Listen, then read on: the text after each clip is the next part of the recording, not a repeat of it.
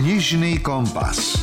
Podcast o čítaní z vydavateľstva a knižnej distribúcie IKAR.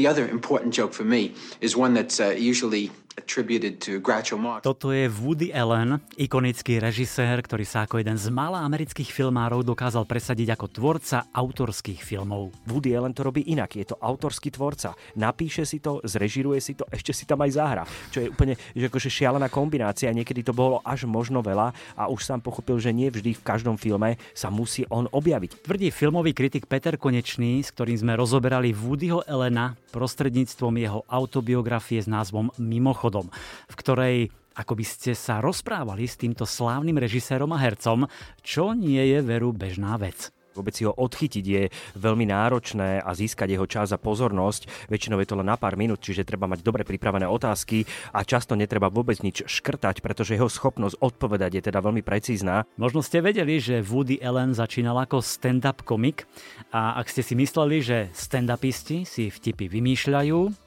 u Woodyho ste na omile. Tu je to demaskované, krásne ukázané, ako on bol ten, ktorý mal za úlohu počas cesty v metre vymysleť 25 vtipov, potom prísť do kancelárie, vymyslel ďalších 25, potom to rozdistribuoval stand-upistom, tí mu zaplatili peniaze a on z toho žil. V rozhovore budeme hovoriť aj o filmoch a technikách Woodyho Elena, ktorý mal vždy vynikajúce dialógy a rád používal tzv. scudzováky. To, čo dokáže len pár režisérov využívať scudzovacie efekty, pohľady do kamery napríklad, alebo zastavenie času času, nejakým spôsobom glosovanie toho, čo ste mm. doteraz videli, že teraz vám vysvetlím, čo sa stalo. Prirodzene dotkneme sa aj škandálu, keď Woody Allen údajne znásilňoval svoju dceru. Aj samotná kniha mimochodom je mimochodom o tom, ako on sám bol teda veľmi výrazne zameraný na ženy, ako nedokázal ovládnuť niektoré veci, ako sledoval všetko, čo malo sukňu a brhalo tieň a ako išiel úplne za všetkým a no. bol ochotný preto urobiť čokoľvek. Aj o tomto všetkom sa budem rozprávať s Petrom Konečným už o chvíľu. Potom pridám ďalšie čerstvé novinky, Pozdravia vás zahraniční autory Mary Kubica či Mark Sullivan a nebudú chýbať úrivky z kníh načítané hercami. No a na záver vás navnadím na júlové novinky. Prezradím, čo vyjde a na čo by ste sa mohli tešiť.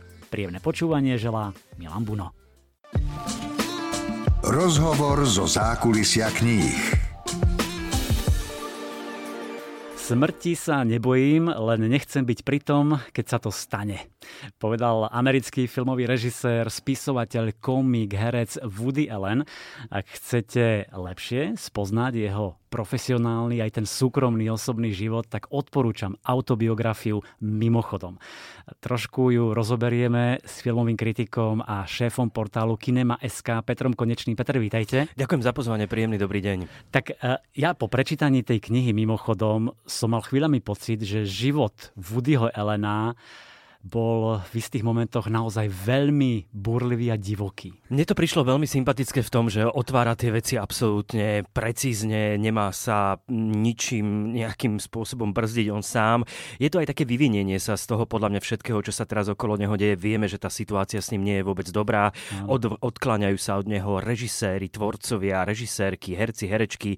Má to veľmi náročné a už tá tendencia, že Woody Allen otváral veľké filmové festivaly, už asi je dávno za nami už Woody Allen asi nebude otvárať festival v Cannes a nebude otvárať festival v Benátkach, pretože tie jeho filmy neboli úplne súťažné ostatné roky, ale boli to filmy, ktoré e, mali tú tendenciu byť dobrými otváracími filmami. Veľa mm. sa o tom diskutovalo. Boli to tie klasické červenokobercové, dobre urobené, e, štandardne, kvalitne napísané. Woody Allenovky, ako sa tomu hovorilo, idem na Allenovku, to už je štandardný e, nejaký signifikantný, signifikantné označenie princípov, ako Woody Allen pracuje, ako nakrúca, ako píše ale teraz to obdobie má náročné a celé mi to prišlo práve v tejto knihe mimochodom, e, čo je celkom zaujímavý názov, pretože sa to môže v tejto e, debate stratiť, lebo povieme mimochodom a nemyslíme mimochodom, ale myslíme názov Áno. knihy, tak e, on je pozoruhodný v tom, ako sa otvorí v tej knihe, mm. ako hovorí o svojom detstve, ako veľmi veľa vecí okolo neho padlo, pretože ja som si po prečítaní knihy uvedomil, že to množstvo životopisov, ktoré o ňom bolo napísaných, respektíve množstvo textov, ktoré nájdete na internete, podstate o jeho detstve, nie sú úplne košer, pretože on mm. tu hovorí o troška inak to svoje detstvo. Na ňo spomína na svojho otca, dokonca na svoje starého otca, dokonca spomína na svoju mamu, ktorú výrazne takým zvláštnym spôsobom mal rád aj nemal rád. Áno. Veľmi otvorene hovorí o jej kráse a nekráse. Veľmi až takým tým sexistickým spôsobom naráža na niektoré veci, ktoré mi prišli niekedy až za čiaru, ale zároveň potom to celé tak jemne akože dá na svoju stranu a vyvinuje sa z toho. A tým chcem len povedať, že táto kniha mimochodom mi prišla ako e, veľmi dôležitý moment e, v jeho kariére povedať o sebe veci inak a troška sa upratať v tom ano. pohľade ľudí na jeho osobu. A rozoberieme si tie veci, o ktorých teraz ste trošku hovorili, či už ten film alebo ten súkromný život. A presne keď ste hovorili o tých rodičoch, ako mu písal, tak sa mi to zdalo, že to bolo často sarkastické, vtipné, zábavné, s nadhľadom. Napríklad o svojej starej mame napísal, stará mama bola tučná, hluchá a celé dni presedela pri okne. No, viac by jej to pristalo na lekne na hladine rybníka. Čiže takýmto štýlom, kde si to človek povie, že uh, to je asi trošku už začiarov, ale ak ho poznáme, tak vieme, že takto sa naozaj vyjadruje alebo takto tvorí. A mne sa naozaj veľmi páčilo ten jeho súkromný život, to, ako to opisuje, ako to detstvo opisuje, ako sa stal stand-up komikom a tak ďalej, tak ďalej. Ale vás asi ako milovníka a odborníka na filmy skôr tá, tá filmová línia? Filmová línia, o nej už bolo pomerne veľa napísané. Hmm. Nie je to prvá kniha o Woody Allenovi a nie je to nejaká prvá štúdia. Nie je to ani e, kniha, ktorá by nejakým spôsobom úplne otvárala pohľad na jeho rozhovory, ktoré už dal v niektorých Áno. knihách, ktoré naozaj tí redaktori, ktorí viedli, tak sa snažili dávať veľmi inteligentné otázky v rámci jeho kariéry. Bolo veľmi ťažké s ním vôbec rozbi- robiť rozhovor, tomu sa vyjadrujú viacerí tvorcovia, že vôbec si ho odchytiť je veľmi náročné a získať jeho čas a pozornosť. Väčšinou je to len na pár minút, čiže treba mať dobre pripravené otázky a často netreba vôbec nič škrtať, pretože jeho schopnosť odpovedať je teda veľmi precízna mm. a e, on tých rozhovorov urobil veľa. Čiže tá filmová kariéra je určite fajn, ale mňa na tejto knihe celkom výrazne zaujalo e, ten úvod, možno tých prvých 150 strán, ktoré teda venuje tomu detstvu, venuje svojim rodi- svojej rodine, svojej uh, budúcej manželke, mm. uh, s ktorou sa teda dostával do tých konfliktov neskôr a celé to vyústilo do toho rozchodu, ktorý prišiel. Zobrali sa veľmi mladí. To, ako už v tom mladom veku začal zarábať viac ako jeho rodičia dokopy, ako si uvedomoval, že musí platiť dlhy svojho otca, ktorý všetko prestavkoval, uh, že tá situácia pre ňoho ako mladého 17-18 ročného človeka, ktorý kašľal na školu, kašľal na úplne vš- na všetko a viac menej celé mi to prišlo tých, ten úvod knihy, e, mi prišiel ako tak, že všetko začal robiť len preto, aby lepšie balil baby, e, čo je e, celkom jasné z jeho pohľadu, ako to robil, pretože sa cítil zle, pokiaľ nevedel odpovedať na niektoré veci, ktoré mu dávali tie dievčatá, ktoré sa mu páčili, Aha. aj keď väčšinou to rande skončilo to, že sa dohodli na tom divadle, ale potom dostala vždy partnerka, s ktorou bol nejakú záhadnú chorobu, ako to on nazýva, a musela utekať domov kvôli rôznym typom problémom, ktoré mala a väčšinou ešte pred dverami čakal brat tej danej osoby, aby sa Woody Allen nedostal ani do samotného domu. Čiže nemal to jednoduché v tom dospievajúcom veku, kedy sa snažil tie dievčatá dostať na svoju stranu a uvedomil si, že musí na sebe čoraz viac makať. Pre mňa bolo zaujímavé aj to, ako sa vôbec nemá problém priznať k tomu, koľko kníh nečítal, ako ho máme zadefinovaného ako množstvo iných tvorcov. Presne, a, ako intelektuála. A on presne sám povedal, že e, nečítal žiadneho, ja neviem, Dostojevského, Raskolníkova alebo e, Standalov, e, Julien Sorel, že to neboli jeho literárni hrdinovia, ale tuším Batman, Superman, Flash a tak ďalej. Myslíte, že aj toto ho trošku ovplyvnilo e, v tej jeho tvorbe? Tie komiksy, ktoré hltal v obrovskom množstve aj kvôli tomu, že to zázemie rodine nebolo zrovna o tom, že by mali e, knižnicu väčšiu ako televíznu obrazovku. E, to asi ne, nebol tento model, ale on dokonca nečítal ani 1984, nečítal zásadné no, diela, ešte mm. viac menej v tej knihe mám pocit, ako by sa tým aj troška chválil, že pozor, je to tak a nemyslíte si, že keď to máte prečítané, povedané, že viete viac ako ja, aj keď možno viete, ale, ale mne stačilo na to robiť tie dobré veci, ktoré robím a zaujať celý svet a pre Američanov sa stať niečím, ako to aj zadefinovali jeho tvorbu, že je to, e, dá sa povedať, americký režisér, ktorý robí pre Američanov tie európske filmy. Hmm. A, a preto sa e, v Amerike stal slávnym, aj keď zďaleka nie je v Amerike takou osobnosťou, teraz z iných dôvodov, ale nebol takou osobnosťou ako práve v európskej kinematografii, že bol to ten veľmi dobrý vývozný artikel Spojených štátov amerických všetkých, okrem tej komerčnej tvorby, ktorú Američania majú a ktorá jasne má zarábať peniaze, nič iné nemá za cieľ, tak Woody Allen bol práve ten dobrý vývozný artikel, ako napríklad,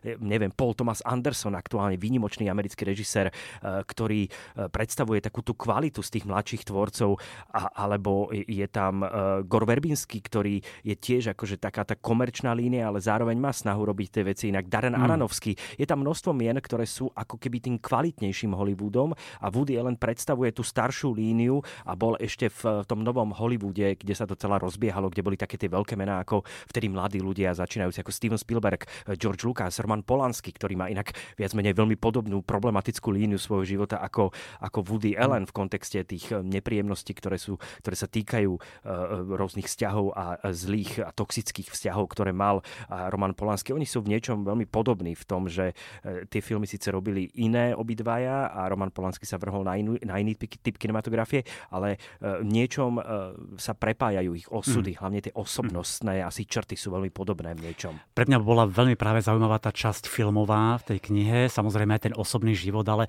on tam píše o tých filmoch aj ako vznikali najväčšie trháky a bolo tam Zober prachy a zmizni, Annie Hallová, Manhattan, Polnoc Paríži a tak ďalej a tak ďalej. Aj tam dáva rôzne pikošky k tým názvom filmov. Napríklad Do Ríma s láskou nie je dobrý názov filmu, píše. Pôvodný názov znel Falošný Nero, ale Rímanom, ktorí film platili, sa z neho nebezpečne zvyšoval krvný tlak. Naliehali, aby sme aspoň v talianskej distribúcii použili iný. Nech si to náhodou Berlusconi nevysvetľuje zle. Čiže rôzne takéto pikošky zaujímavosti. Ktoré z tých jeho filmov zaujali, zaujali tak najviac vás? Jež, tých je viacej samozrejme, pretože ja, mám, ja mám veľmi rád aj jeho kreatívny postup, pretože on ako komik, ako človek, ktorý najprv písal tie stand-upy komikom, čo je tiež zaujímavá informácia, že mnoho e, ľudí si myslí, že komici stand-upisti sú ľudia, ktorí tie vtipy vymýšľajú, Áno. ale tu je to demaskované, krásne ukázané, ako on bol ten, ktorý mal za úlohu po, v ce, počas cesty v metre vymysleť 25 vtipov, potom prísť do kancelárie, vymyslel ďalších 25, potom to rozdistribuoval stand-upistom, tí mu zaplatili peniaze a on z toho žil. Ale e, to to, ako on dokázal pracovať s tými vtipmi a ako sa potom dostal k tej filmovej kariére, tak e, to je pozoruhodné v tom vývoji, že ako by mu to bolo predurčené, na druhú stranu na tej škole ten film dosť intenzívne flákal, nemá rád Pudovkina, nemá rád Eisensteina, nemá rád také tie kanonické e, dejné filmy, ktoré sa, o ktorých sa mu nechcelo učiť, lebo oveľa viac e, radšej si pozrel Kurosavu Feliniho, mm. ktorý ho oveľa viac bavil, čo inak zaujímavé, pretože to nie sú tiež ľahké filmy, čiže je to samozrejme vždy otázka vkusu aj, aj, na, aj na ňo, aj na Woodyho Holena sa dá pozerať kriticky, že mm, je to, má to veľmi nastavené istým spôsobom, lebo hovoriť o Pudovkinovi ako nezáživnom a zároveň o Felinim ako extrémne záživnom je tiež na diskusiu. Samozrejme, ja som problematický v tom, že ja mám rád aj toho Pudovkina, aj toho Feliniho, pretože mám rád kanonickú kinematografiu, pretože ma stále baví a vždy ma bavila a preto som aj film išiel študovať. Ale z tých jeho filmov je samozrejme Annie Hall výnimočný film, Manhattan je výnimočný film, Zelling je výnimočný film. Ako to on dokázal robiť, že napríklad robil postavu, ktorá sa vo filme napríklad vôbec neobjaví a je robená len pomocou e, fotografií a funguje to v rámci no. dramaturgie toho príbehu. Ako experimentoval s tými nápadmi, ako dával myšlienky postav e, písaným textom na plátne, to, čo sa postupne objavuje až v terajších, dá sa povedať, e, tínedžerských filmoch, kde sa kombinuje písaný text, nejaká sms správa a objavuje sa to na plátne, myšlienkové pochody postav. Toto on všetko už, dá sa povedať, v tých prvých filmoch experimentátorsky využíval mm-hmm. a bavilo ho hrať sa so sužetou, hra, so sužetom hrať sa s fabulou, obracať tie príbehy, robiť veľmi zvláštne témy spomienkových e, procesov v rámci písania scenárov, čiže využívať flashbacky. Vlastne ten filmový jazyk, tak ako on pozná, ako on ho definuje, je pre neho veľmi kľúčový v tých filmoch a formálna stránka filmu minimálne na začiatku jeho diel, na začiatku tej kariéry v tých 60., 70. a ešte 80. rokoch zohrávala veľmi dôležitú úlohu. Nebola to forma mm-hmm. pre formu, ale snažil sa aj formou charakterizovať vývoj postav, motivácie postav a všetko, čo je pre film dôležité. Ano. Dokonca mu veľmi záleží na vedení hercov, čo som myslím čítal ale v inej knihe, lebo teraz sa mi to spája. Aj že, to bolo a, a to som bol prekvapený, že ako s nimi pracuje, ako k ním pristupuje a presne ako mu na tom veľmi záleží. Robí to inak ako ostatní režiséri, mm-hmm. ktorí napríklad e, zoberú hercov priamo do priestoru, kde sa bude scéna nakrúcať, či je to exteriér alebo interiér a rozmiestnia e, kamery tak, že skúšajú s hercami, ktorí sú už e, umiestnení tak v rámci mizanscény a prostredia tej predkamerovej reality sú umiestnení tak, že ich úlohou je komunikovať priamo s kamerou Áno. a kamerán sa akoby prispôsoboval. Ale Woody Allen to robí tak, že najprv pripraví setting kamery a potom tam dá tých hercov,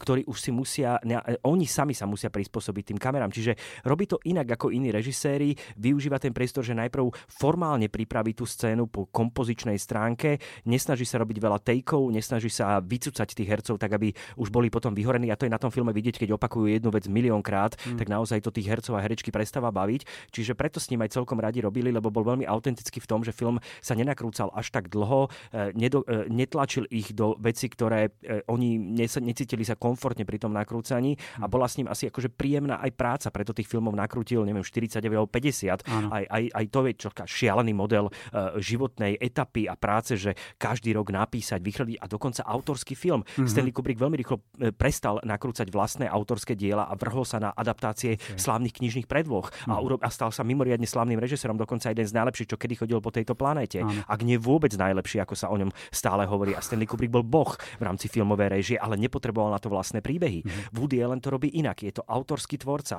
Napíše si to, zrežiruje si to, ešte si tam aj zahra. Čo je úplne že akože šialená kombinácia. Niekedy to bolo až možno veľa a už sám pochopil, že nie vždy v každom filme sa musí on objaviť. A to bolo tiež dobrý model, kedy e, to pochopil, že netreba tlačiť toho, toho diváka aj cez svoje meno už aj na tom plagáte a e, v rámci hereckého obsadenia. Takéto silné obdobie je naozaj tie 70. 80. roky, mm. ktoré sa stále vracajú na obrazovky, stále sa Woody Allena dá vidieť aj v ponuke verejnoprávnej televízie. Je to podľa mňa aj stále to na dlhé roky bude ešte to meno, ktoré myslím patrí aj v rámci e, takého projektu, ktorý sa vymyslel v Čechách, volal sa Projekt 100, ktorý mal sumarizovať 100 najdôležitejších filmov, ktoré treba vidieť, pokiaľ to s kinematografiou mm. myslíte naozaj vážne. A boli to edukačné filmy v mysle aj toho, že mali rozvíjať e, filmové myslenie u mladých divákov vo veku 15 až 25 rokov, čiže stredné školy, vysoké školy. A v projekte 100, v tom prvom balíku, on sa potom rozširovalo ďalšie desiatky filmov, tak v tom prvom balíku projektu 100 bolo myslím dva alebo tri filmy od Woody mm. Allena.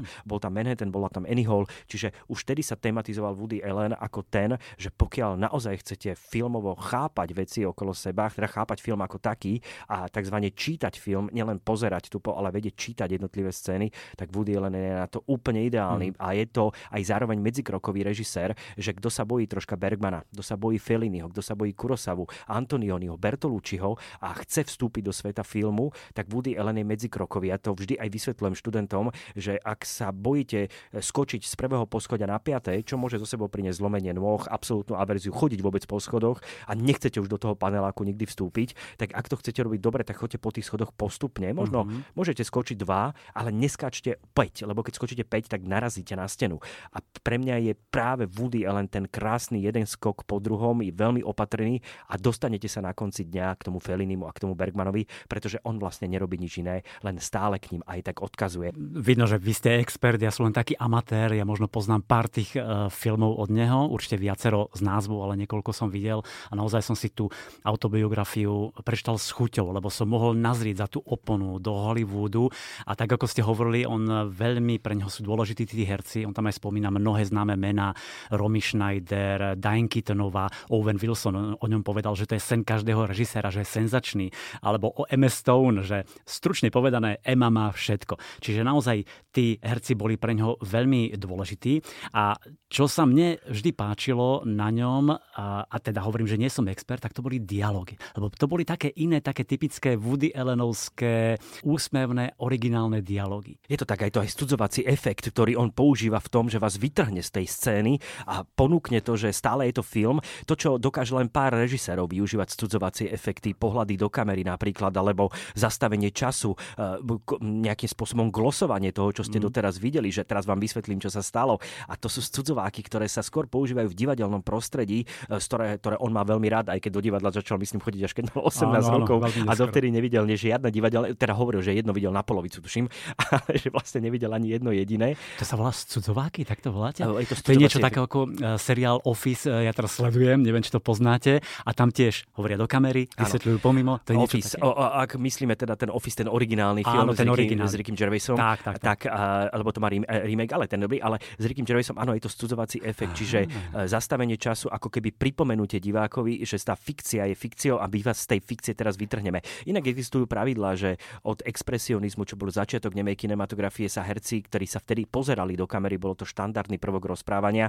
Napríklad slavné filmy ako Kabinet doktora Caligariho alebo Upír Nosferatu, Symfónia hrozy, mm-hmm. kde herci priamo komunikujú na diváka, aby mal z toho ten silný pocit, že sa pozerajú do kamery. Dnes je to vylúčené, kamera má byť neviditeľný objekt toho celého.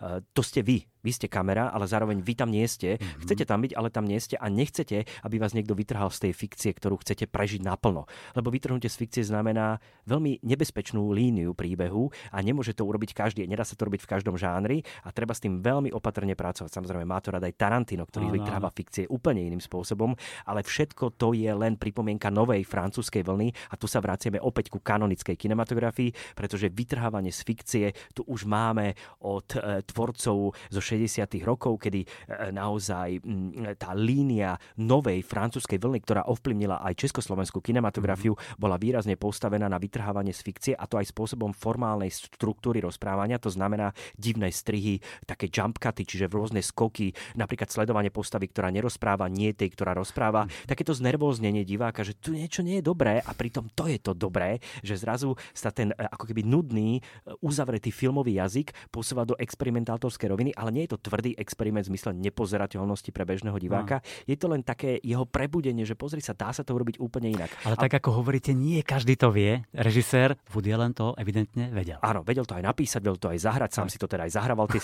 tie vytrhávačky z toho celého a to komentovanie na plátno a komentovanie smerom divákovi a uh, glosovanie tej situácie, ako keby také malé návody, ako čítať tie jednotlivé sekvencie. Ale nie je to prvoplánové, nie je to tupé, prichádza to v tých správnych momentoch, aj to je veľmi dôležité vedieť urobiť, lebo dá sa to potom prehnať prehnať, dá sa to robiť zle, dá sa to mm. robiť neuveriteľne, dá sa to robiť otravne a to nikto nechce. Nechceme byť otravný pre toho diváka. Chceme ho posunúť ďalej v tom, že aby si uvedomil, že sleduje nie úplne štandardne urobenú komédiu alebo dramédiu a dá sa s tým pracovať. A Office, to je len, e, podľa mňa nebyť Woody Allena, nebude ani ten Office, mm-hmm. lebo, lebo tam je strašne veľa z neho a vo Woody Allenovi je strašne veľa z Bastra Keatona, z Charlieho Chaplina a z tých tvorcov, ktorých on miloval. Harold Lloyd, Buster Keaton a Charlie Chaplin. Toto keď človek pozná týchto troch pánov, pánov, čo robili, tak potom môže začať pozerať Woody Allena a potom si uvedomí pri tých nových seriáloch, koľko z tých tvorcov nepozná možno Bastra Keatona, ale dobre pozná Woody Allena, ktorý to vlastne preniesol odtiaľ. Čiže tá kinematografia, ja to hovorím stále, čím viac človek starých filmov pozná,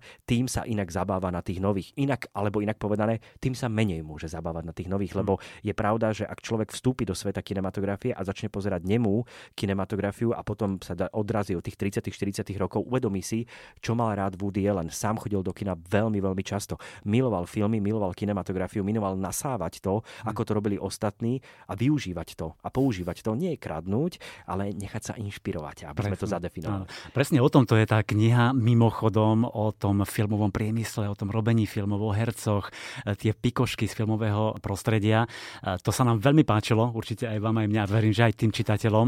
A v tej knihe boli aj silné kapitoly o jeho láskach, o manželstvách, o priateľoch, prípadoch, niektoré boli aj dosť kontroverzné a samozrejme veľa sa písalo, hovorilo o, o tom veľkom škandále, keď e, údajne, niektorí hovoria určite, znásilňoval e, vlastne svoju e, dceru. On tam aj o tom píše presne, ja to zacitujem. Psychológovia tvrdia, že v krízovej situácii sa ľudská osobnosť ukáže v plnej kráse. V deň, keď Mia, jeho manželka, odhalila náš románik zo Sun Yi, jeho dcerou, zhromaždila deti, neušetrila ich nejakých detailov. Keď im vysvetlila, že som znásilnil ich sestru, o čom štvoročný Sačal ďalej referoval slovami ocko tltka s mojou sestrou, obvolala ďalších ľudí a porozprávala im, že som znásilnil jej neplnoletú duševne zaostalú dceru. Samozrejme, on tento škandál podáva zo svojho pohľadu, snaží sa vysvetliť mnohé veci, e, ukazuje na to, ako sa od neho mnohí odchádzali, herci, režiséri, priatelia a tak ďalej. Toto bola asi veľmi zložitá časť jeho života ovplyvnila potom aj ten jeho ďalší filmový život, to nakrúcanie? Jednoznačne áno a tá, celá, celá táto kauza bola teda spracovaná aj v televíznom seriáli pre jednu známu streamovaciu službu, kde sa e, tie výpovede e, naozaj teda otvárajú veľmi intenzívne v tom súkromnom živote. No. Nie je to ľahký seriál na to dozvedieť sa o idole pre mnohých ľudí, o, o scenaristickom, hereckom režinom idole, takéto informácie, ktoré sa týkajú jeho osobného života, ale myslím si, že že tá situácia bola pre ňoho natoľko komplikovaná, že ja si teda myslím, že som skôr na strane Me Farrow samozrejme v hmm. tomto celom a myslím, že aj ten seriál bol týmto spôsobom urobený a myslím si zároveň, že nebol urobený tendenčne na ničenie Woodyho Helena. Nevidím dôvod, prečo by to niekto robil. Niečo podobné sa staro, aj keď posmrtne aj Michaelovi Jacksonovi v tom seriáli, ktorý bol o ňom a o tom, čo sa dialo v tom jeho, na tom jeho ranči, kde sa stretával s deťmi a čo všetko ten človek tiež pravdepodobne vo veľkej miere asi urobil. Čiže máme tu len ďalší problém, ktorý sa týka súkromného sexuálneho života. Aj samotná kniha mimochodom je mimochodom o tom, ako on sám e, e, bol teda veľmi výrazne e, zameraný na ženy, ako nedokázal ovládnuť niektoré veci, ako sledoval všetko, čo malo sukňu a vrhalo tieň a ako išiel úplne za všetkým a bol ochotný preto urobiť čokoľvek. Čiže toto nám všetko ako by nabádalo k tomu, že ten problém tam pravdepodobne bol vo veľkej miere a je to situácia, ktorá naštartovala teda odlúčenie rôzneho typy producentských skupín. Mal, samozrejme začal mať veľké problémy s tým vyfinancovať svoje nasledujúce Áno. filmy. Množstvo tvorcov e, zo strany hercov a herečiek sa k nemu postavilo tak, že už s ním teda nechce spolupracovať. Boli tam veľmi tvrdé vyjadrenia na jeho osobu, e, ktoré sa týkali toho, že naozaj už si nevedia predstaviť, že by za týchto okolností vôbec s Woodym Allenom nakrútili akýkoľvek ďalší film. No, v tom sa asi zhodneme, že mu to uškodilo samozrejme z toho filmového pohľadu, z toho nakrúcenia, financovania a tak ďalej. Ale spýtam sa vás, na vás, ako to zapôsobilo. Vidno, že vy ste veľký znalec Woody Helena, milujete jeho filmy, poznáte ho. A tento škandál vás nejako ovplyvnil, že ste menej začali pozerať jeho filmy, alebo že ste nejako prehodnotili ten názor, lebo povedzme Ďuro Čurný, ktorý je výborným hudobným kritikom, e, tak hovoril, že mnohí hudobníci e, berú drogy, e, robia rôzne výtržnosti a tak ďalej, ale to nejako v ňom nezmení ten názor na toho hudobníka, na jeho prácu, na to, ako spieva, ako hrá, lebo to treba oddeliť. Vy to viete tiež oddeliť? Toto je veľmi ťažká otázka. Týka sa to presne, ako ste spomenuli, hudobníkov, týka sa to filmárov, e, ľudí pracujúcich v umení hercov, herečiek.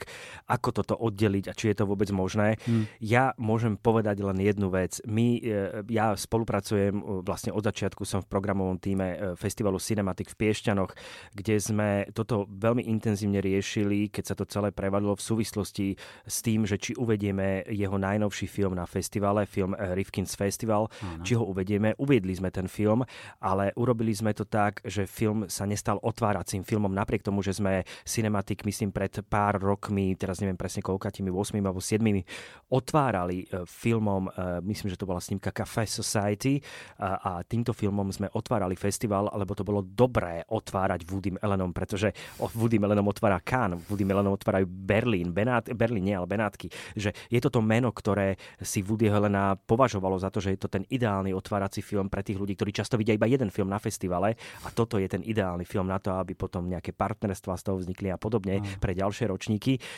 My sme na festivale uvedli niekoľko jeho filmov, aj sme s jeho filmom otvárali, ale aktuálne myslím si, že v našom redakčnom týme by nedošlo k súzneniu, aby sme eh, mali otvárací film práve Woody Allen, keby nejaký nový mm-hmm. aktuálne film mal. Mm. Takže toto je taký ten pohľad, že toto nie, ale zároveň úplne ho odpáliť v zmysle toho, že nebudeme vôbec za žiadnych okolností premietať jeho filmy, to určite nie. No. Takže aj o tomto sa dočítate v tej knihe mimochodom a urobte si uh, názor sami, samozrejme. Uh, myslíte, že e, táto kniha je len pre fanúšikov Woodyho Allena? Alebo povedzme aj pre tých, čo sa chcú dozvedieť viac o filmovom priemysle, o hercoch, o nakrúcaní, možno pre tých, ktorí majú radi životopisy ako také? Ak vás neodradí e, prvých, e, neviem koľko desiatok strán, kde sa vychrli asi 100 mien, z ktorých nebudete poznať 90%, pretože sú to komici, stand-upisti, ktorí, muzikanti, keďže Woody Allen e, sa snažil teda preniknúť aj do jazzovej sféry, dokonca na rozdiel od iných jazzových muzikantov, ktorí tomu venovali celý život, on vypredáva sály kvôli tomu, že je to Woody Allen, Áno. čo je troška akože problematické pre tých, ktorí venujú nejakému hudobnému nástroju celý svoj život a Woody Allen je taký, že hráč, ktorý si teda vraj skúša každý deň a hrá na nástroji a venuje sa tomu, ale vie a uvedomuje si, že nemá žiaden taký silný hudobný sluch ani ten talent na to, aby bol jazzovým muzikantom, tak ak vás neodradí toto obrovské množstvo mien, skákanie troška v deji, kde sa on sa aj v tej knihe vracia, ale vráťme sa teraz na začiatok, lebo som udišiel a tak, že ak vás tá štruktúra bude baviť, lebo je troška podobná jeho filmom, tá kniha, samozrejme, že snaží sa byť podobný, ako keby ste čítali filmový scenár. tak trošku aj hypertextovo, hej, preskakuje. A... Presne tak, že hrá sa s vami ako, ako s publikom svojich filmov a očakáva, že budete troška spolupracovať, tak si myslím, že to nielen určené pre fanúšikov Woodyho Helena. A dokonca aj som sa vás chcel opýtať, len som vám do toho nechcel skočiť, že či vás na základe tej knihy zaujali niektoré filmy, ktoré si pozriete a nevideli ste. Určite. A mňa e, na rozdiel od vás hneď ten úvod začal baviť, presne ako písal o svojich rodičoch, o tom detstve, ako vyrastal. A to bolo úžasné. Hovorím si, veď to je zaujímavé, on ako píše. A možno aj tam sa ukázala tá, to jeho umenie, že je to vynikajúci scenarista, bol a je, režisér, že má ten humor a on to vedel dať do tejto knihy, čiže ma to úplne chytilo. A presne keď som čítal o mnohých tých filmoch, tak som si ich hneď vyhľadával na e, internete, pozeral som si, kde by som si to pozrel, že toto by som si mohol pri, e, pripomenúť. Takže áno, určite a ja verím, že aj tých, ktorí nepoznajú Woodyho Allen alebo mnohé jeho filmy, tak možno potom si pozrú niektorí Schválne, keby som nevidel žiadny jeho film, ktorý by som si mal pozrieť ako prvý? Myslím si, že takí uh, core fanúšikovia absolútni core fanúšikovia sa delia na e, také dve skupiny, možno tri skupiny toho, že čo si pozrieť ako prvé od neho. E, pretože tiež to nemajú úplne upratané, že ktorí by odporúčili ako prvý, ale naozaj sa tam viac menej spomínajú dva filmy a je to Manhattan a je to Annie Hall. Mm. A e, nemôžem tým povedať jeden, musíme povedať tieto dva, lebo podľa mňa ich treba vidieť obidva a obidva vás jednoznačne navedú k tomu, aby ste mali záujem o tie ďalšie filmy od Woody Helena. Nehovorím, že sú všetky takto kvalitné, ale stále si držia výnimočnú úroveň toho rozprávania. Ak chcete troška aj tú formálnu hru, tak odporúčam aj toho Celiga, pretože, Celiga, pretože to je naozaj netradične mm-hmm. urobený film, ktorý Woody Allen napísal aj, aj zrežiroval. Keď hovoríme o tej kinematografii a ako takej, aký je váš názor na tú Slovensku? V akej sme teraz fáze? Oh, Ako sme skočíme? na tom? Povedzte. Len tak na záver, že zhodnoťme trošku. Slovenská kinematografia je na tom podľa mňa veľmi dobré aktuálne aj napriek tomu covidovému obdobiu mm. a tomu tej pauzy, ktorá bola na celom svete v rámci nakrúcania filmov. Málo kto vie, na Slovensku sa robí v tých koprodukciách so e, všetkých žánrov, čiže dokumentárny hraný, animovaný film sa vie vychrliť ročne 36 až 40 filmov, čo je na počet obyvateľov veľmi zdravá, vlastne veľmi funkčná kinematografia kinematografie, keď to aj porovnáme s Čechmi na počet obyvateľov alebo s Francúzmi, ktorí stále predstavujú taký ten etalón e, množstva filmov, ale je tam teda množstvo zlých filmov, ale e, no, oni naozaj chrlia, je to veľmoc kinematografická stále v európskom poňatí, e, podobne ako aj Nemecko, že naozaj tých filmov robia oni ročne veľmi, veľmi veľa. Mm. Ale Slovensko je na tom, myslím, že aktuálne veľmi dobré, aj vďaka tomu, že tu máme audiovizuálny fond, ktorý od roku 2009 veľmi intenzívne podporuje vznik domácej kinematografie. Bez neho si tú situáciu teda vôbec neviem predstaviť, lebo tam bol ten problém, že kým vznikol audiovizuálny fond, tak tá situácia, a on vznikol v roku 2009, tá situácia medzi rokmi 98 až 2008 bola veľmi komplikovaná, vznikali niekedy jeden, dva filmy ročne, e, totálna strata záujmov slovenské filmy, čiže my tu máme pomerne málo času na to, aby sa ľudia spametali, uvedomili si, že tu máme aj domácu kinematografiu mm. a mhm. vôbec našli si k nej cestu a nejakú aj zaujatosť tými príbehmi. Máme tu filmy, ktoré sa vyrovnávajú s blízkou minulosťou, máme tu filmy, ktoré sa vyrovnávajú s politickou scénou, máme tu komerčné filmy, máme tu artové filmy, máme tu festivalové filmy určené na vývoz do zahraničia, ktoré bohužiaľ majú veľmi nízku návštevnosť na Slovensku, ale to je nie len problém Slovenska, je to problém aj iných krajín s tou artovou eh, kinematografiou, s tou umeleckejšou kinematografiou, ktorá nás ale výrazne reprezentuje v zahraničí, eh, čo zároveň platí tá rovnica, že veľké množstvo kvalitných slovenských filmov v zahraničí vidí oveľa viac divákov ako na Slovensku, mm. ale niekoľkonásobne viac.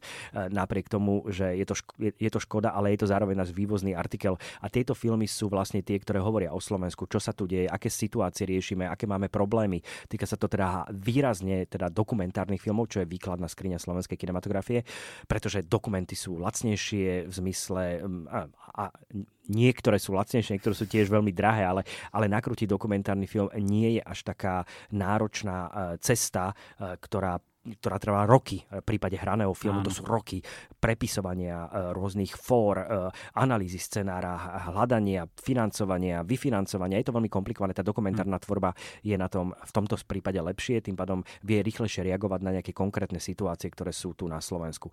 Čiže máme tu kvalitných mladých tvorcov a tvorkyne, máme tu výborné režisérky, ktorých je veľké množstvo výborných režisérov, hlavne aj v tej mladej sfére, čiže už to nie je len o Martinovi Šulíkovi, ktorý predstavuje takého toho barda slovenskej kinematografie, ktorý príde vtedy, keď treba zachraňovať a urobí vždy nejaký film po nejakej dobe a uh, už to nie je iba o tej záhrade a Orbis Pictus a o tej nehe, čo boli tie výkladné filmy slovenskej kinematografie 90. rokov. Vidím, že sa totálne v dosť veľkej miere stratili tí mladí ľudia, ktorí bežne naplňali artové kina, vybuchoval tu Lumier, vybuchovalo hmm. mlado, vybuchovala mladosť. To boli úplne štandard, že nevidieť nejaký dobrý artový film bolo také, že až fópa v rámci debát, že to si nevidel, ty si aký debil. Ako, to, to, to, to čo si vlastne... ešte spomínam na vysokoškolské časy a nostalgia. Nostalgia, keď bola ešte áno, na fakulte, že ja si veľmi tiež pamätám 98.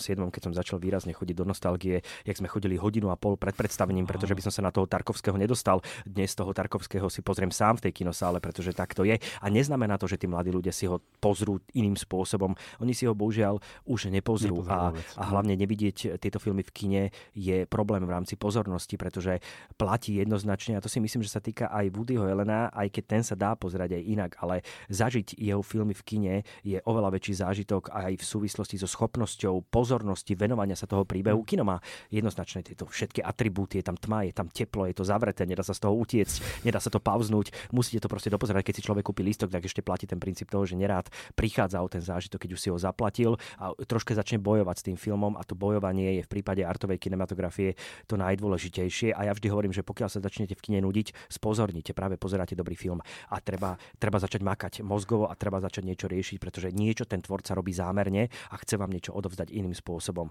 Nie je veľa tvorcov, ktorí dokážu urobiť tzv. midcult. Midcult je taký ten mm, pre, prierez s tým, že oslovíte kritiku aj bežného diváka. Mhm. Dokáže to len pár režisérov, ktorí to robia. Nie je to jednoduché byť úspešný na oboch tých táboroch. Väčšinou tie artové filmy sú na tom jednom tábore obrovsky vysoko a na tom druhom tábore obrovsky nízko. Woody Allen je tak niekde. A Woody Allen je midcult. Ten mm. je absolútne mm. úžasný v tom, že tí kritici ho viac menej majú radi a tí bežní diváci si v tom nájdu svoje. Čiže tie hodnotenia sa skoro niekedy úplne rovnaké. Jedna veľká americká databáza IMDb uvádza aj tzv. Metacritics, Metascore, ktoré sa týka priemeru amerických filmových kritikov v hodnotení, pri tom veľkom hodnotení od ľudí je dole priemer v takým e, zeleným písmom napísané, že aké to je priemerné hodnotenie u kritiky.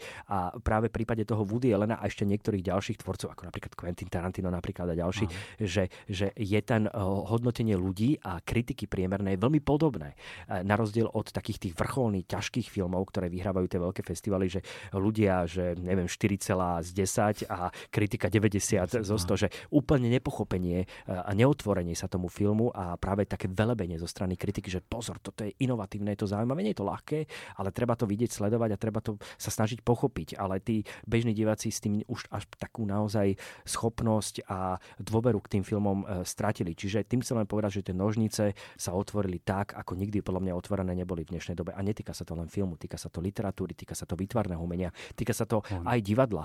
Nikdy nedostaneme už mladého diváka v takom množstve na to, aby mal e, mentálne masturbovanie nad e, Solarisom alebo nad Stalkerom. To sa už bohužiaľ nestane. My sme to zažili. My sme zažili to, že poznáme tú starú aj tú novú kinematografiu. Lenže v prípade aktuálnych študentov vysokých škôl skôr platí pravidlo, že pozerajú maximálne tak staré filmy, ako sú oni sami. Mm-hmm. Čiže do hĺbšej minulosti nejdu. Keď má niekto 17, ide minus 17. Keď má 20, ide minus 20. Ale má veľký problém s tým ísť do tých 60. a 50. rokov. A pritom, keby to vyskúšal, tak e, v veľkej miere, keď si dobre nájde, tak nenarazí na stenu a bude prekvapený, čo sa tam pre Boha robilo všetko a aké sú to dôležité filmy a prečo takí tvorcovia ako Woody Allen stále hovoria o tom, ako pozerajú tie staré filmy, ako to majú napozerané a viac menej ich to výrazne ovplyvnilo v tej kariére. Hm. Buďme optimisti, ja som optimista v tomto, ale ak chcete ešte viac preniknúť do toho sveta kinematografia, filmu, tak ja myslím, že táto kniha, autobiografia Woodyho Elena mimochodom stojí za to prečítať si ju. Nie len tá filmová línia, ale aj, aj ten jeho osobný, súkromný e, život a ja veľmi odporúčam aj ľuďom, ktorí majú radi životopisy ako také, také šťavnaté príbehy známych ľudí. No a verím teda, že sa ku mne pridáva aj filmový kritik a šéf portálu Kinema.sk Peter Konečný. Ďakujem. Ďakujem za pozvanie a ešte by som rád pochválil Sašu Strelkovú za podľa mňa veľmi dobrý preklad tejto knihy, alebo musela s tým veľmi tiež pracovať, lebo tej počet mien a niektorých e, takých tých vyjadrení, ktoré sú tam, že nebol to asi ľahký prekladateľský kus. Takže pozdravujem aj Sašu Strelkovú tak. za dobrý preklad. Pozdravujeme, ďakujeme a vám odporúčame. Počúvate podcast Knižný kompas. Toto je jeden z najstrhujúcejších príbehov, aké som za posledné obdobie čítala. Tvrdí Heather Morrisová, autorka bestselleru Tetovač z Auschwitzu. Reč je o silnom, dojímavom príbehu, Posledné zelené údolie od Marka Salivena, ktorý priblíži svoju knihu špeciálne vám, slovenským čitateľom. The story tells the tale of the young Martel family, mom, dad, two boys. Kniha rozpráva príbeh o mladej rodine Martelovcov, mame, otcovi a ich dvoch synoch. Sú Ukrajinci na úteku pred Rusmi v poslednom roku druhej svetovej vojny. Je vám to povedomé? Príbeh sa odohráva v Európe, no prítomnosť neexistuje. Je len minulosť, ktorá sa do opakuje. To je aj prípad tohto príbehu. Sledujete rodinu, ktorá sa na rozheganom voze, ktorý ťahajú dva kone, dostane do stretu ruskej a nemeckej armády v čase, keď všetci utekajú na západ. Martelovci majú len jeden cieľ utiecť spod tyranie a nezáleží na tom, či ide o Stalina alebo Hitlera. Chcú jednoducho ujsť za slobodou. Román Posledné zelené údolie rozpráva príbeh o tom, ako táto rodina napokon našla svoje posledné zelené údolie v Montáne, kde momentálne žijem a kde som sa o nich dozvedel. Dúfam, že sa vám román bude páčiť. Myslím, že je to jeden z najzaujímavejších príbehov, aké som kedy počul. Ďakujem. I hope you enjoy it. I think it's one of the best stories that I've ever heard. Thanks. Posledné zelené údolie je kniha plná života, lásky, obetavosti, nádeje, ale aj bolesti, smútku a zla. Príbeh o tom, ako sa dá zmeniť náš život k lepšiemu, hoci čelíme ťažkostiam a problémom. To je veľmi silný odkaz Markovho príbehu, on sám sa dokonale pripravil na písanie tohto románu, vyrozprával ho na základe dlhých rozhovorov a starostlivého výskumu, k tomu pridal svoje rozprávačské umenie a vznikol tak príbeh plný ľudskej sily, viery a vytrvalosti. Príbeh, ktorý ukazuje, že sa dá zvíťaziť nad akýmikoľvek prekážkami, len občas treba ísť aj cez bolesť aj napriek tomu, že máte pocit, ako by vám nezostávala ani štipka nádeje. Vypočujte si úryvok v podaní Zuzky Jurigovej Kaprálikovej. Elektrická žiarovka zablikala a zhasla. 14-ročnú Adelin Losingovú to neprekvapilo. Čakala, že znovu vypnú elektrínu. Pohotovo zažala petrolejku vysiacu nad umývadlom v školskej kuchyni, kde po vyučovaní vypomáhala – Potrebovala vydrhnúť posledný obrovský hrniec a v bruchu jej škvrkalo od hladu. Ani to nebolo nič nezvyčajné. Pohľadom zablúdila k papierovému vrecku so zemiakovými šupami a napadlo jej, ako ich asi mama uvarí, no pritom jej v bruchu zaškvrkalo ešte mocnejšie. Rýchlo hrniec utrela a postavila na miesto. Dve hodiny, pomyslela si Adelin, keď si utierala ruky. Dve hodiny môjho života za pár rubľov a kilo zemiakových šupiek. Stojí to za to? Sotva doznela otázka v jej mysli, keď sama seba zahriakla. Nesmie takto premýšľať. Spochybňovať to, čo človek robí a akú plácu za to dostane, za to mohol za vlády Josifa Vysarionoviča Stalina draho zaplatiť. Čím viac na to myslí, tým viac riskuje, že jej niečo vyklzne. Niečo, čo by mohla trpko odutovať. A čo s ňou bude potom? Teraz mám pre vás magický príbeh plný dobrodružstva, zlovestných stvorení a prekvapivých zvratov. Príbeh o boji a odpustení, pomste i láske so štipkou humoru, ktorý ukazuje, že nikdy nie je neskoro stať sa tým, čím naozaj chcete byť. To je nová séria Zrodená v ohni od Aisling Fowlerovej. Hlavná hrdinka menom 12 zložila lovecký sľub a vzdala sa vlastného mena, aby sa naučila umeniu boja s netvormi, aby ich dokázala zneškodniť. Teda aspoň to tvrdí. Pravda je však oveľa hrozivejšia. Trénuje, aby sa pomstila tým, ktorí jej vzali rodinu.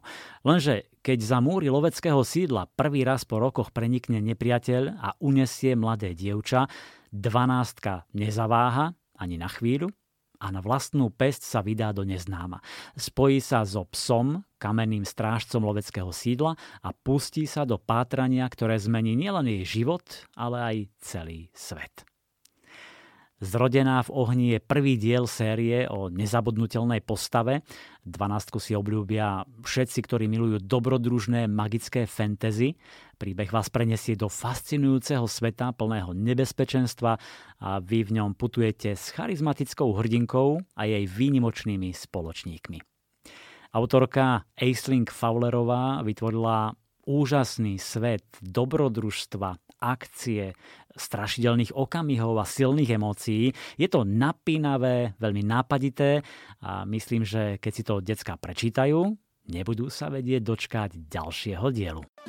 Slovenský spisovateľ. 70 rokov vo vašej knižnici. Z tohto vydavateľstva mám pre vás dve lahôdky. Po románoch V rukách nepriateľa a na želanie kráľa vrcholí škótska séria Kristýny Brestenskej treťou časťou s názvom V očiach pomstiteľa.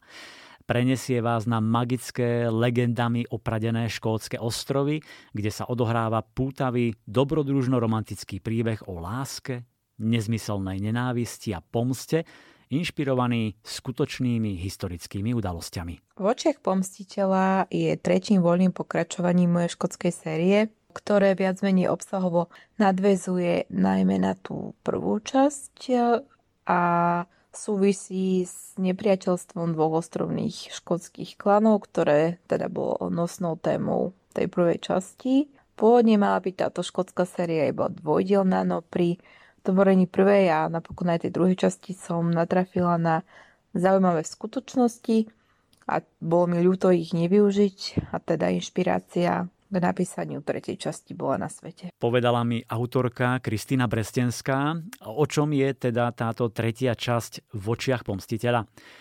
Dvojde k búrke a stroskotaná loď spustí lavínu udalostí, ktoré obrátia Nesin život na ruby. Keď na ostrov Eik vtrhnú dobyvatelia zo znepriateľného klanu, musí sa ukryť medzi skalami. Alexander McLeod sa pridal k stríkovej výprave s cieľom pomstiť smrť jeho mužov, no ani vo sne by mu nenapadlo, že na protivníkovom území natrafí na vystrašenú mladú ženu a na lásku. Stačil jediný pohľad do hlbokých očí, aby pozmenil svoje úmysly a odplatu nahradila snaha o záchranu tejto nevinnej dievčiny.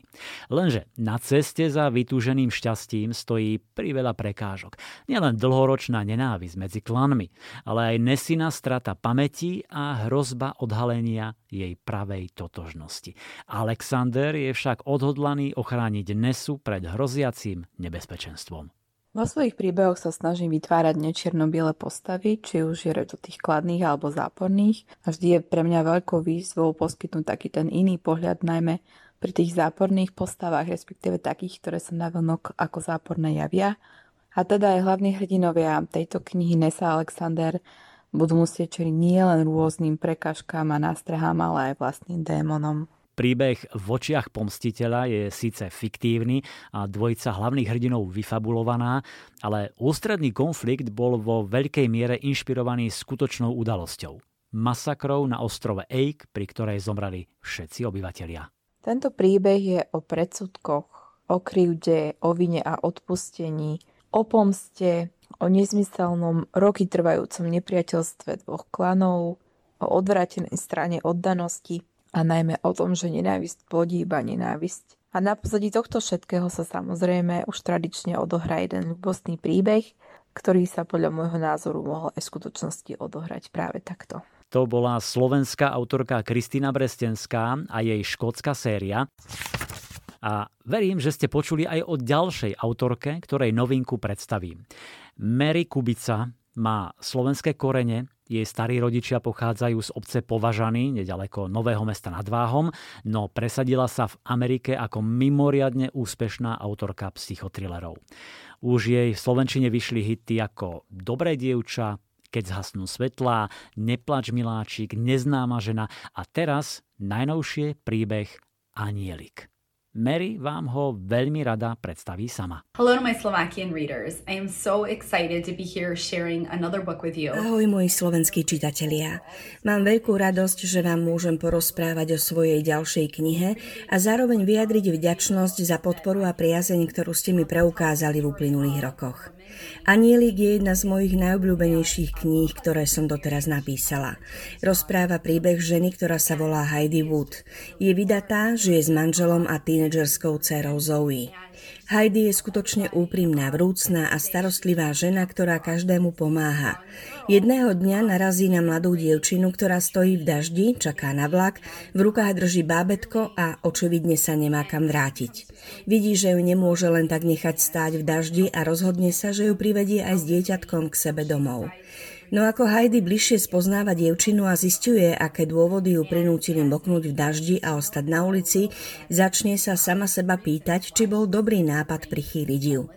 Ide o temný a zamotaný príbeh, no nájdete v ňom aj množstvo emócií a ja mám obrovskú radosť, že sa oň s vami môžem podeliť. Dúfam, že sa vám bude páčiť. S mnohými z vás som ostala v kontakte prostredníctvom sociálnych sietí a verím, že ak si knihu prečítate, napíšete mi a poviete, čo si o nej myslíte. Ďakujem I hope that all of you love it. Um, I know I've connected with many of you online and social media, and I hope that if you have a chance to read it, that you will drop me a note and let me know what you think. Thanks. Mary Kubica je skvelá rozprávačka a dokonale vás vtiahne nielen do príbehu, ale často budete mať pocit, že ste v hlave Heidi. Cítite jej nenaplnené materstvo, obrovskú lásku k deťom a vlastne všetkému živému, túžbu a snahu pomáhať. To všetko spôsobí, že sa citovo upne na cudzom dievčati a vy od začiatku tušíte, že čosi nie je v poriadku. Že sa k niečomu schyluje a práve to vie Kubica famózne opísať. Navnadí vás, vykreslí stiesnenú atmosféru a vám nezostáva nič iné, len čítať ďalej. IKAR. Čítanie pre celú rodinu. Budúcnosť je rýchlejšia, ako si myslíte. Hm. Toto nie je len tvrdenie, ale názov knihy dvojice bestsellerových autorov Petra Diamandisa a Stevena Kotlera, ktorí zaujímavo a pútavo zobrazujú najbližšiu budúcnosť. Vývoj technológií totiž postupuje oveľa rýchlejšie, než sme si vedeli predstaviť. Možno to vidíte aj vo svojom okolí či na svojom každodennom živote. Za posledné desaťročie sme dosiahli taký technologický pokrok a vyprodukovali toľko bohatstva, aké sa ľudstvu nepodarilo za 100 rokov.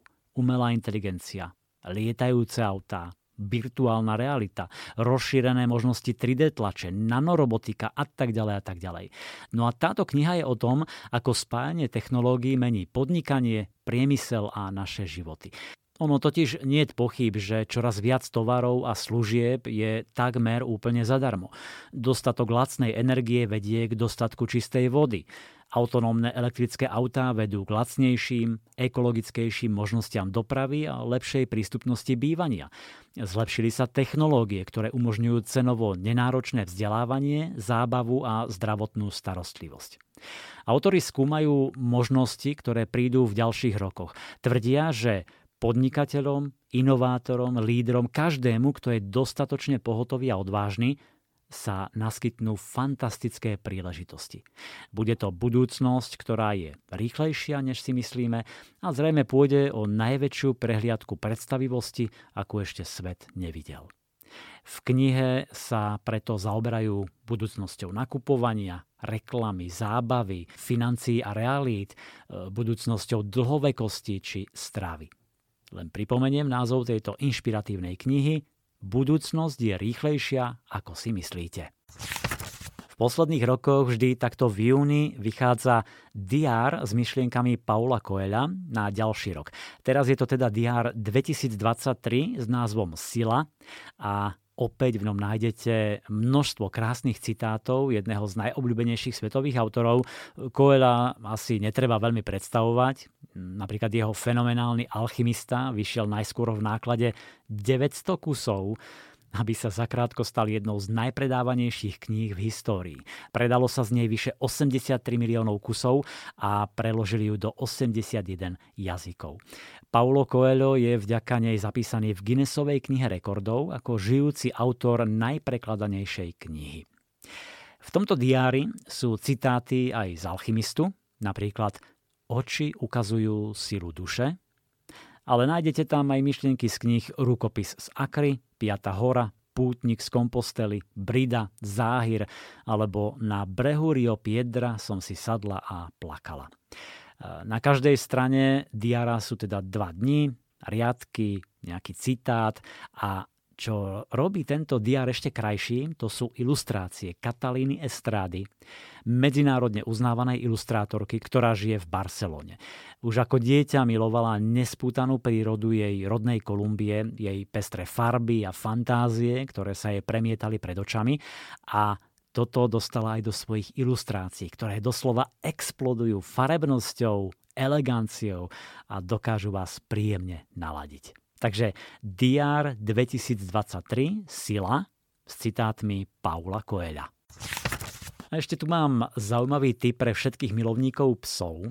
Volá sa Keksy pre psy a je to taký box, v ktorom nájdete knižku s 25 receptami a tri formičky na cesto v tvare psíka, srdiečka a kosti. E, takže ak chcete urobiť radosť svojmu štvornohému miláčikovi, môžete vyskúšať niektorú z týchto pochúťok. V úvode knižky je niekoľko typov k výžive psov, pár poznámok k receptom a potom už samotné recepty. Napríklad slaninové keksy, tuniakové tyčinky, e, pečeňové kostičky, morčacie chrumky, rybacie frikadely, e, sú tam mesové a rybacie keksy, vegetariánske keksy, ľahké maškrty, ako napríklad banánové srdiečka a napokon aj sviatočné keksy. E, povedzme e, narodeninové mafiny, do ktorých ide, teraz si zapisujte, pomleté hovedzie meso, zeleninové vločky, tvaroch, voda, olej a vaječný žltok. Pripravíte zmes, dáte do tých klasických papierových košičkov na mafiny, pečiete približne hodinu, No a potom uskladníte v plechovej dóze alebo v bavlnenom vrecku. Vydržia vraj asi týždeň. Tak skúste. Keksy pre psy, knihu receptov a tri formičky pre vášho domáceho miláčika. Stonožka. Knižná kamoška pre všetky deti. Blížia sa prázdniny, takže isto oceníte aj knižné typy pre deti a mladých predtým, ako vás navnadím na júlové novinky. A to si určite vypočujte, lebo stoja za to. No ale začnem najskôr eh, detskou sériou Zvierací detektívy pre deti od 7 rokov. Po knihách Vlčí brloch a Právodravca je tu tretí diel s názvom Pazúry hnevu a naši obľúbení detektívy sú na stope skutočných zločinov. Tentoraz ide o teroristov nazývaných Pazúry hnevu, ktorí vyhlásili vojnu obyvateľom ďalekého lesa. Sú chudobní, špinaví a myslia si, že život je nespravodlivý, ale oni už viac nechcú trpieť a byť skromní, chcú sa pomstiť, šíriť strach, ich pazury sú ostré a špinavé, sú nemilosrdní a rozhodli sa pre odplatu a obohacovanie. Ale je tu skúsený detektív Jazvec a jeho zástupca Jazvecúr, ktorí sa snažia odhaliť a zastaviť týchto sprisahancov. Autorka Anna Starobinec je veľmi obľúbená u detí, prekladaná do mnohých jazykov, získava literárne ceny a podľa jej kníh sa nakrúcajú aj filmy. Píše tiež pre dospelých také strašidelné, mrazivé príbehy, vďaka ktorým si vyslúžila prezývku ruský Stephen King. Tak to sú Pazúry hnevu, Potom tu mám detskú encyklopédiu Vesmír, už tretie vydanie, ale teraz doplnené a revidované, keďže aj oblasť astronómie sa vyvíja. Vyše 250 stranová encyklopédia ponúka množstvo zaujímavých faktov a informácií, k tomu vyše 800 úžasných fotiek a ilustrácií, ktoré vás vezmú do hlbín vesmíru. E, môžete skúmať neuveriteľné detaily, pozrieť sa na kométy, spoznať históriu vesmírnych výprav a zaletieť si k hviezdám s kozmonautmi. Encyklopédia Vesmír je pre deti od 9-10 rokov. No a napokon super kniha nápadov pre lepšiu planétu od francúzskej autorky Aurore Meyerovej. Možno si spomínate, od nej v Lani vyšla super kniha nápadov pre kreatívne dievčatá, kde boli rôzne návody, typy, recepty, rady pre dievčatá. No a teraz je to najmä o ekológii, o zodpovednom prístupe k prírode, čo by sme mali rozvíjať naozaj u všetkých detí. No a v knižke je množstvo aktivít a nápadov, ako objavovať krásy prírody, ako ju chrániť, starať sa o ňu. Sú tam testy, kvízy, výzvy. Deti si môžu zhotoviť jednoduchý kompostér, naučia sa recyklovať hračky a oblečenie, alebo si pripravia vlastný olovrant. Veľmi pekná a užitočná kniha pre deti od 7 rokov. Počúvate podcast Knižný kompas. A na úplný záver sľúbené júlové novinky. V posledných mesiacoch ste nám písali, aby sme v podcaste povedali aj to, čo vyjde v najbližších týždňoch, na čo sa môžete tešiť, či vyjde váš obľúbený autor alebo kniha, o ktorej ste počuli a konečne sa preloží do slovenčiny. Hm, takže odteraz vždy v podcaste, ktorý je posledný v mesiaci, prinesiem prehľad vybraných noviniek, ktoré výjdu v tom ďalšom mesiaci. Teraz teda v júli. Z tých známych mien spomeniem aspoň tie tri, ktoré výjdu v júli. MJ Arlič píše perfektné detektívky, vždy nazvané podľa nejakej riekanky, ako napríklad Ľúbi ma, neľúbi ma, Kto sa bojí, nech nejde do lesa, Nelej olej na oheň, hra na mačku a myš, hm, možno ste niektoré z nich aj čítali. No a začiatkom júla vyjde novinka s názvom Kto druhému jamu kope. Jody Ellen Malpasovú sme si obľúbili najmä vďaka sérii Tento muž a potom prišla aj mega úspešná séria Jedna noc, čiže slúbená, zakázaná a obľúbená. No a v júli vyjde aj novinka Škandalózna princezná a pracujeme na exkluzívnom pozdrave od Jody pre vás, slovenských čitateľov. No a Jasinda Wilderová, to je také tretie známe meno, je to autorka erotickej série Alfa, Beta a Omega a tiež trilógie Madame X, tak e, v polovici júla jej vyjde príbeh Chata pri jazere. Tiež sa môžete tešiť na inšpiratívnu knihu bývalého špičkového boxera Vladimíra Klička s názvom Príjmi výzvu, objav v sebe silu vôle. Myslím, že tiež vás zaujme malá kniha stoicizmu, potom nová odeonka Stuarta Douglasa Shaggy Bane. A ja som si už s chuťou prečítal dokonalý policajný štát od Jeffreyho Kejna. Je to niečo také ako Orvelovské 1984, ale v súčasnosti, keď je jedna obrovská čínska provincia pod absolútnym dohľadom a státisíckami kamier a keď sa Čína snaží vymazať identitu, kultúru a dejiny celého jedného národa. No a deti, tie sa zase môžu v júli tešiť na nové diely sérii Petronela Jablčková a Myška a jej malí pacienti.